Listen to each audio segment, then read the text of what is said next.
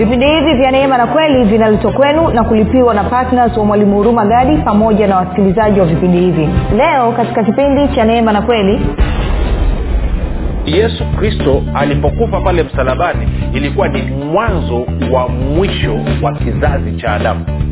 Na ilikuwa ni mwanzo wa mwanzo wa kizazi cha kristo. Unakwenda sawasawa rafiki? Tarudia tena.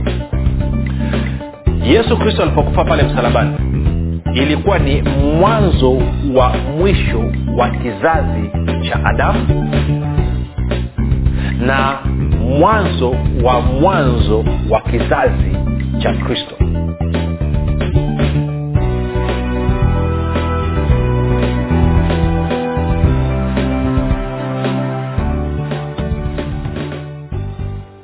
popote pale ulipo rafiki ninakukaribisha katika mafundisho ya kristo. Jina langu naitwa huruma gadi. Nafuraha kwamba umeweza kuungana nami kwa mara nyingine tena ili kuweza kusikiliza kile ambacho bwana wetu yesu kristo ametuandalia.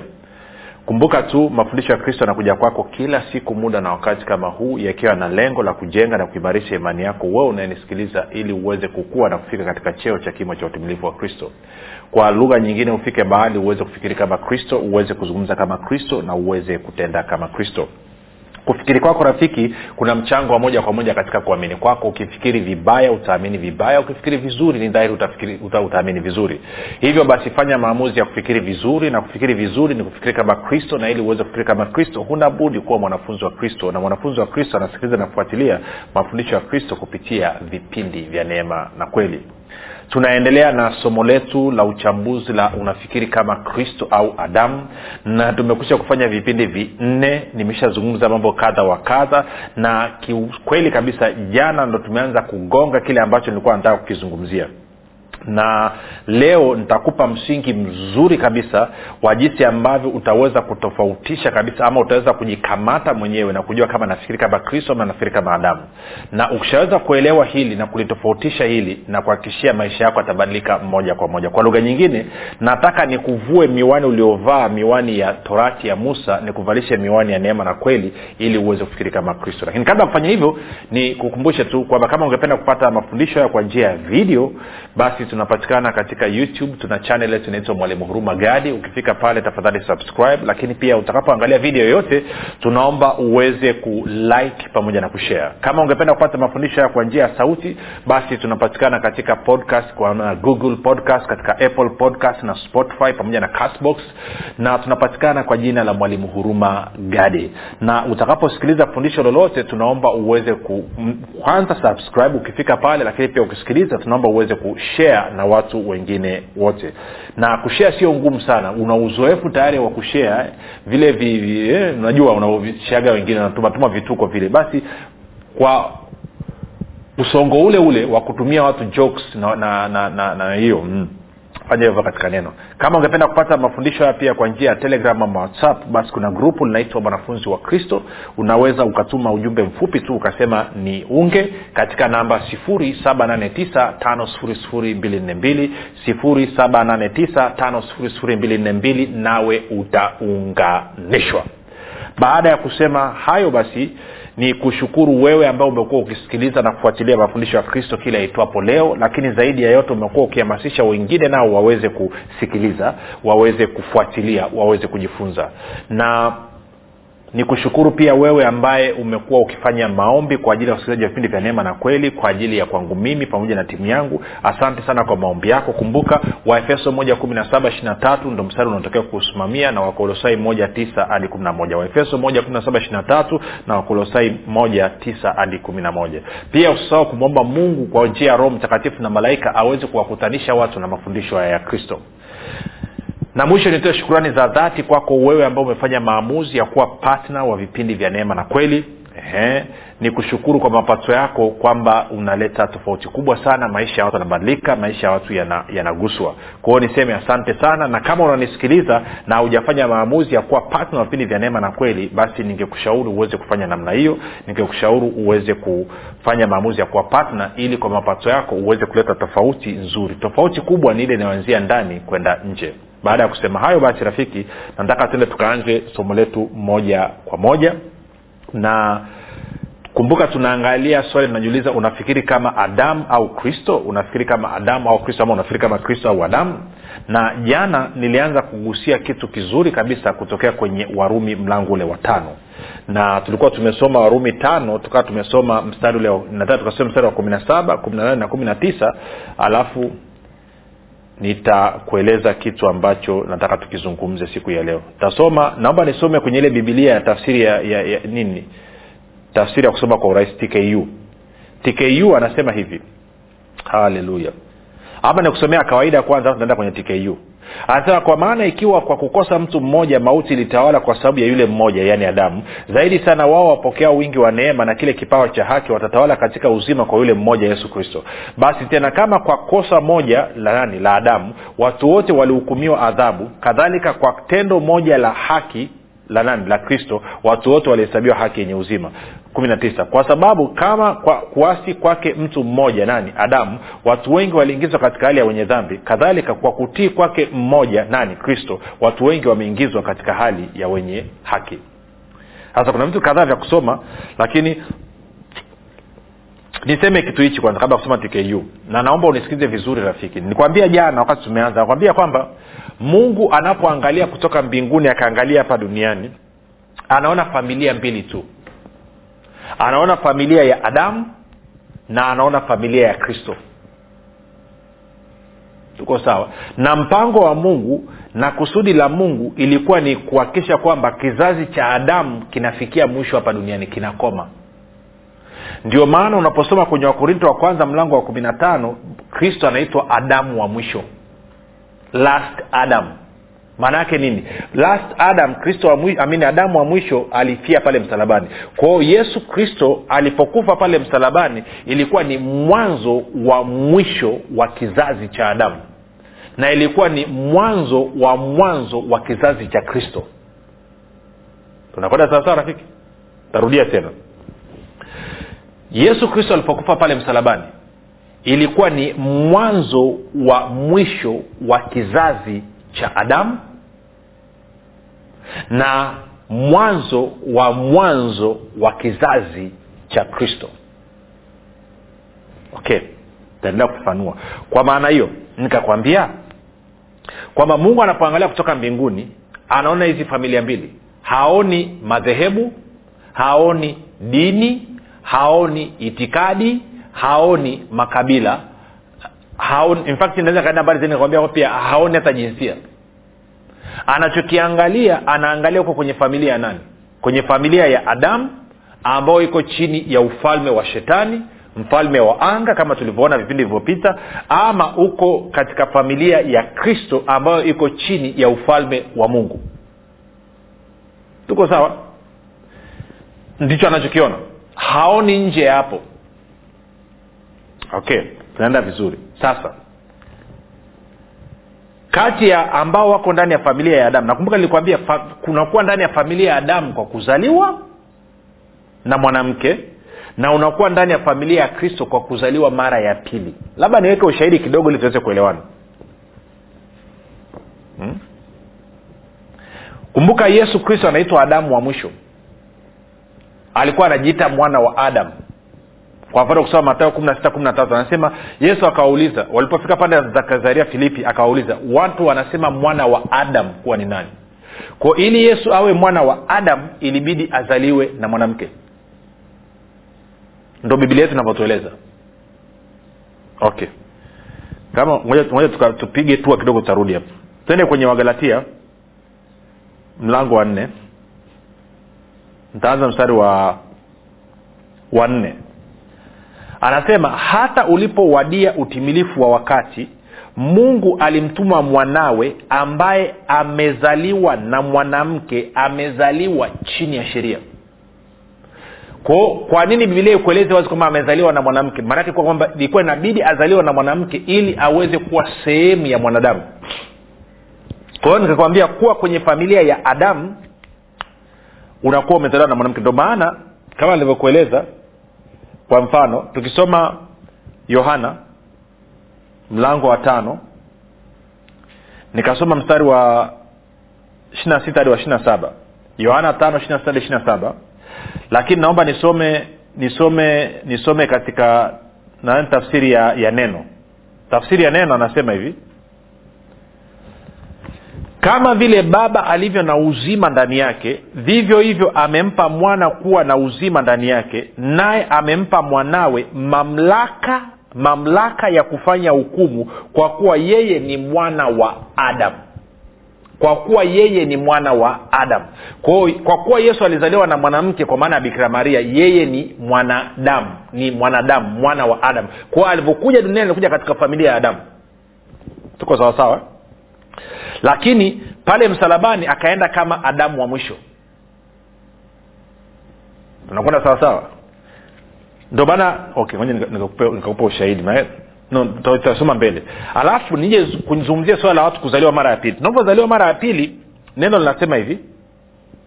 Yohana tano hiyo hiyo. Turudi no, yohana mlango wa tatu. Turudi msarulo wa tano. Yohana mlango wa tatu msarulo wa tano. Bwana yesu anamwambia nikodemos hivi yesu akajibu amin nakuambia mtu asipozaliwa okay, naweza mstari wa tatu labda. Yesu akajibu akamwambia amin amin nakuambia mtu asipozaliwa mara ya pili hawezi kuuona ufalme wa mungu. Nikodemo akamwambia awezaje mtu kuzaliwa akiwa mzee? Aweza kuingia tumboni mwa mamae mara ya pili akazaliwa. Unaona nikodemo analeta tena wazo lile ile kwamba ili kuzaliwa hapa duniani lazima uzaliwe na mwanamke. Sasa anatakiwa ingia tumboni mwa mamae ili aweze kuzaliwa mara ya pili yesu akajibu amin amin nakuambia mtu asipozaliwa kwa maji na kwa roho hawezi kuingia ufalme wa mungu. Asipozaliwa kwa maji na kwa roho hawezi kuingia ufalme wa mungu. Maanaake nini? Ukienda kwenye petro wa kwanza mlango ule wa kwanza mstari wa ishiri tatu sikia neno linavyosema. Linasema hivi kwa kuwa mmezaliwa mara ya pili si kwa mbegu iharibikayo bali kwa ile isiyoharibika kwa neno la mungu lenye uzima lidumulo hata milele. Kwanza tumezaliwa mara ya pili kupitia neno la mungu. Alafu twende kwenye kwenye timotheo no tito tito tito. Tito mlango wa tatu. Ntaanza mstari ule wa tano. Tito tatu tano nitaanzia tano. Anasema si kwa sababu ya matendo ya haki tuliyoyatenda sisi bali kwa rehema zake kwa kuoshwa kwa kuzaliwa kwa pili na kufanywa upya na roho mtakatifu. Kwa kuoshwa na kuzaliwa kwa pili kwa kufanywa upya na roho mtakatifu. Kwa hiyo utaona kuzaliwa kwetu mara ya pili ni mchanganyiko wa roho mtakatifu na neno. Tuko sawasawa sasa baada ya kusema hayo nisikilize kwa hiyo nikakwambia mungu anapoangalia kutoka mbinguni akaangalia hapa duniani anaona makundi mawili. Kundi la kwanza ni wale ambao ni familia ya adamu na kundi la pili ni wale ambao ni familia ya kristo. Tuliingiaje kwenye familia ya adamu? Kwa kuzaliwa na mwanamke. Na ili tuweze kutoka kwenye familia ya adamu kuingia kwenye familia ya kristo lazima tuzaliwe mara ya pili. Na tunavyozaliwa mara ya pili ndani ya kristo bibilia inasema kwamba tulikufa kwao lazima ufe kwanza. Kwao wewe kwa, kwa katika familia ya adamu wewe ni hayati. Haupo tena. Ulishakufa. Kabla ya kwenda kwa kristo wewe kwenye familia ya kristo wewe ni hayati haupo umekufa. Ndo sasa zamani ninyi mlivyokuwa wafu kwa sababu ya makosa yenu na dhambi zenu waefeso mbili moja. Kwao kama hauna kristo wewe umekufa. Kama una kristo wewe uko hai. Ndo bibilia inavyosema. Sasa sikiliza hili kuna makundi mawili familia ya adamu na familia ya kristo ndo makundi mawili yaliyoko hapa duniani mungu anapoangalia kutoka mbinguni anaona familia ya adamu na familia ya kristo kati ya familia ya adamu na familia ya kristo walio wengi hapa duniani ni familia ya adamu tarudia tena kati ya familia ya adamu na familia ya kristo walio wengi hapa duniani ni familia ya adamu kumbuka watu wamekuwa familia ya adamu kwa sababu ya kuzaliwa na mwanamke na watu wamekuwa familia ya kristo kwa sababu ya kuzaliwa mara ya pili kupitia roho mtakatifu na neno la mungu. Sasa nataka tuwaache hawa ambao ni familia ya adamu tuingie tuangalie hii familia ya kristo. Nataka tuangalie familia ya kristo. Tumejua kwamba familia ya adamu ni wengi kuliko familia ya kristo. Kwa hiyo tuachane na familia ya adamu tuangalie familia ya kristo hii familia ya kristo ambayo inatengenezwa na watu waliozaliwa mara ya pili kupitia neno na roho mtakatifu nayo ina makundi mawili. Nayo ina makundi mawili. Kundi la kwanza na nisikilize vizuri hapa kundi la kwanza ni wale ambao bado wanafikiri kama adamu na kundi la pili ni wale ambao tayari wameanza na wanafikiri kama kristo tarudia tena. Katika familia ya kristo kuna makundi mawili. Kundi la kwanza ni kundi ambalo bado wanafikiri kama adamu pamoja na kwamba wako ndani ya kristo. Na kundi la pili ni wale ambao wameanza na wanafikiri kama kristo. Sasa kati ya haya makundi mawili yaliyoko katika familia ya kristo wanaofikiri kama adamu ni wengi kuliko wanaofikiri kama kristo. Ningeweza nikasema hivi katika hii familia ya kristo ambao bado wanafikiri kama adamu ni asilimia tisini na tisa pointi tisa tisa tisa na robo tatu. Na ambao wameanza na wanafikiri kama kristo ni chini ya asilimia moja. Ni kipointi. Point point. Sifuri point zero. Tuko sawa? Na hii ni hatari na kwa bahati mbaya mafundisho mengi ambayo yanazunguka katika kanisa na mwili wa kristo badala ya kufundisha watu wafikiri kama kristo yanaendelea kuwafundisha watu wafikiri kama adamu. Hasa ngoja niweke samari tena. Mungu anapoangalia kutoka mbinguni anaona familia mbili tu hapa duniani. Familia ya kwanza ni wale ambao ni familia ya adamu na familia ya pili ni wale ambao ni familia ya kristo. Na kati ya familia ya adamu na familia ya kristo familia ya adamu ni wengi zaidi kuliko familia ya kristo. Na ndani ya familia ya kristo kuna makundi mawili makubwa. Kundi la kwanza ni wale ambao bado wanafikiri kama adamu na kundi la pili ni wale ambao wameanza na wanafikiri kama kristo. Nasema hiyo kwa sababu kuna ambao wameanza na kuna ambao tayari kwa asilimia kubwa wanafikiri kama kristo. Kwa una makundi mawili ambao bado wanafikiri kama adamu na wale ambao wameanza na wanafikiri kama kristo. Tuko sawasawa rafiki? Sasa nikakwambia kati ya wanaofikiri kama adamu katika familia ya kristo na wanaofikiri kama kristo katika familia ya kristo wanaofikiri kama adamu ni wengi kuliko wale wanaofikiri kama kristo.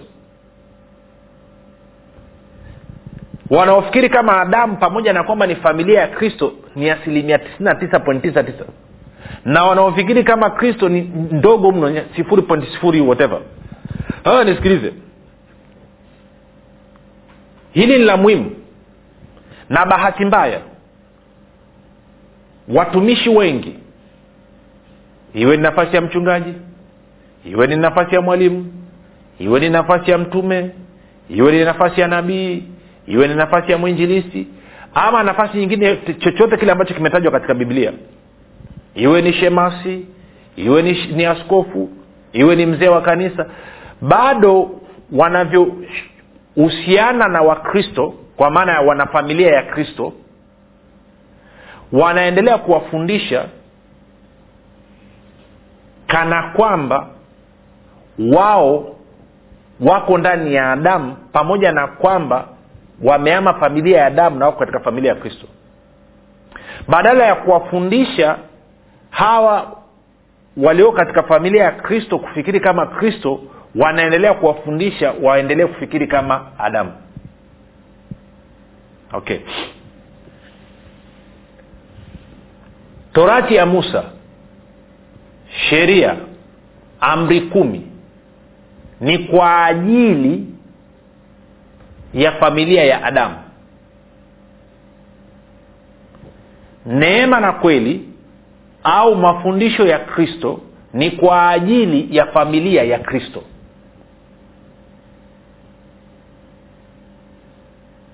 Sasa bibilia inasema mithali ishiri na tatu saba a aonavyo mtu nafsini mwake ndivyo alivyo.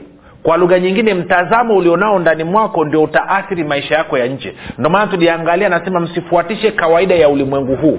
Na in fact ukisoma hilo neno ulimwengu huu katika context katika maudhui yake utaona kwamba paulo alikuwa anazungumzia ulimwengu wa wayahudi jewish religion. Anazungumzia torati sheria amri. Ndo ulimwengu alikuwa anauzungumzia zaidi kuliko ulimwengu tunaoishi ambao nitaelezea kidogo kwenye kipindi kinachokuja. Lakini niseme hivi. Tumalizie kwa kusema kitu hichi. Wewe ulipozaliwa mara ya pili. Wakolosai moja kumi na tatu. Tukasoma wakolosai moja kumi na tatu. Ntarudia hichi kitu mpaka tutaelewana. Nake mkielewa hapo mta, yani mtampenda mungu hoi yaani mtamfurahia yesu hujawahi kuona yani. Wakolosai moja kumi na tatu. Anasema hivi naye alituokoa kutoka katika nguvu za giza akatuhamisha na kutuingiza katika ufalme wa mwana wa pendo lake. Kwao tuliokolewa tukahamishwa kutoka katika nguvu za giza alafu akatuingiza katika ufalme wa mwana wa pendo lake. Tafsiri ya neno anasema hivi kwa maana ametuokoa kutoka ufalme wa giza na kutuingiza katika ufalme wa mwanawake mpendwa. Bibilia habari njema anasema yeye alituokoa kutoka nguvu za giza nguvu ya giza akatuleta salama katika ufalme wa mwana mpenzi. Kwa hiyo tafsiri zote zinasema kwamba tumeokolewa kutoka katika nguvu za giza tukahamishwa na kuingizwa katika ufalme wa mungu. Sasa nisikilize.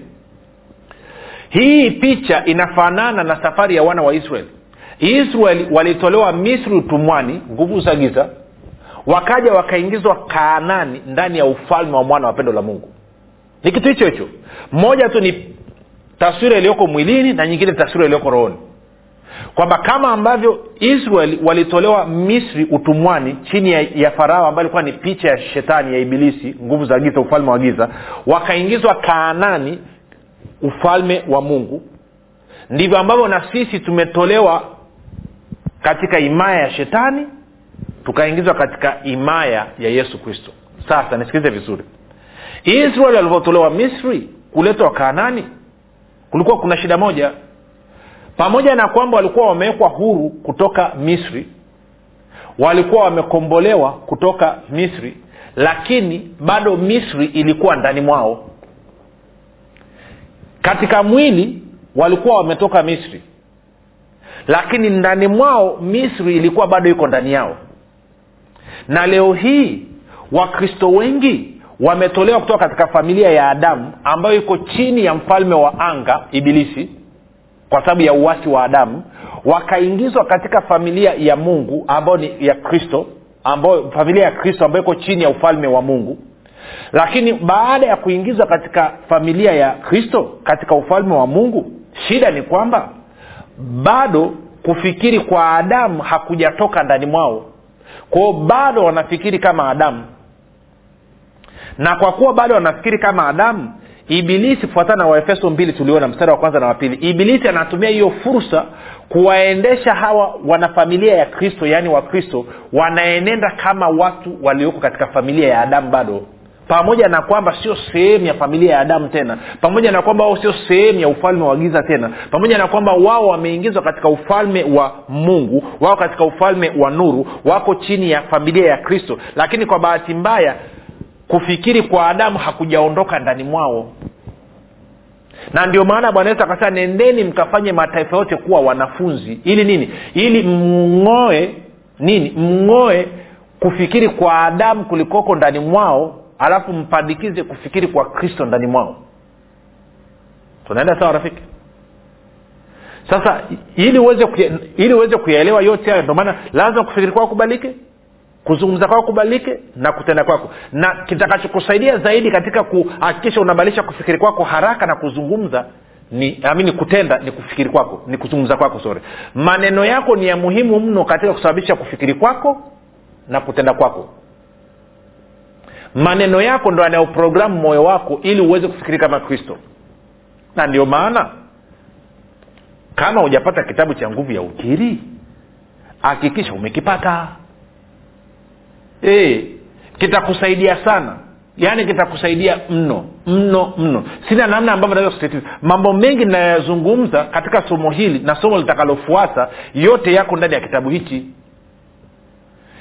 Ku, kuongea labda saingine tunaongeza vitu vingi sana lakini kilichoandikwa utakisoma kwa utaratibu. Kwa kitabu kinaitwa nguvu ya ukiri. Na nguvu ya ukiri ni muhimu sana katika kukusaidia kubadilisha kufikiri kwako kukusaidia ufikiri kama kristo. Ndio maana huku tumeandika mambo ambayo ukiyatumia ukianza kufanya ukiri utajikuta kwamba unaanza kufikiri kama kristo badala ya adamu. Na hivyo utapata matokeo kama ya kristo badala ya matokeo ya adamu ambayo unaendelea kuyapata. Kwao kama hujafanya hivyo fanya hivyo utasikia namba za simu kule mwisho utapiga. Lakini pia ni muhimu ukampokea yesu kristo ukaama familia ukatoka familia ya adamu ukaja familia ya kristo. Fanya maombi yafuatayo. Sema bwana yesu leo hii nafanya maamuzi ya kuingia katika familia yako. Ninakupokea kama bwana na mwokozi wa maisha yangu.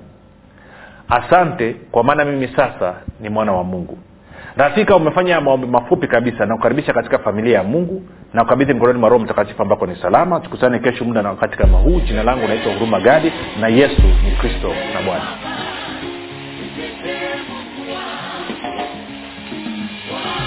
Hii ni habari njema kwa wakazi wa arusha kilimanjaro na manyara. Sasa mwalimu huruma gadi ambaye amekuwa akikuletea mafundisho ya kristo kupitia vipindi vya neema na kweli kwa njia ya redio youtube google podcast apple podcast spotify telegram pamoja na whatsapp. Anapenda kukujulisha kuwa sasa unaweza kushiriki ibada iliyojaa nguvu ya roho mtakatifu na kweli ya kristo. Ibada hizi zitafanyika katika ukumbi wa baoba uzima house uliopo chama tengeru jijini arusha. Kumbuka ibada hizi zitafanyika siku ya jumapili kuanzia saa tatu kamili za asubuhi hadi saa saba kamili za mchana ambapo utafunuliwa kweli ya kristo katika nguvu za roho mtakatifu. Wagonjwa watahudumiwa na kupokea uponyaji wenye vifungo watafunguliwa na kuwekwa huru. Na kwa siku za jumatano ni ibada ya ushirika mtakatifu pamoja na maombezi itakayoanza saa kumi na dakika thelathini za jioni hadi saa kumi na mbili na dakika thelathini za jioni. Ili kushiriki ibada hizi fika katika ukumbi wa baoba uzima hausi uliopo chama tengeru au kwa mawasiliano zaidi piga simu nambari sifuri saba sitini na nne mia tano mia mbili arobaini na mbili au sifuri saba nane tisa mia tano mia mbili arobaini na mbili au sifuri sita saba tatu mia tano mia mbili arobaini na mbili. Kumbuka ni kweli unayoijua ndiyo itakayokuweka huru.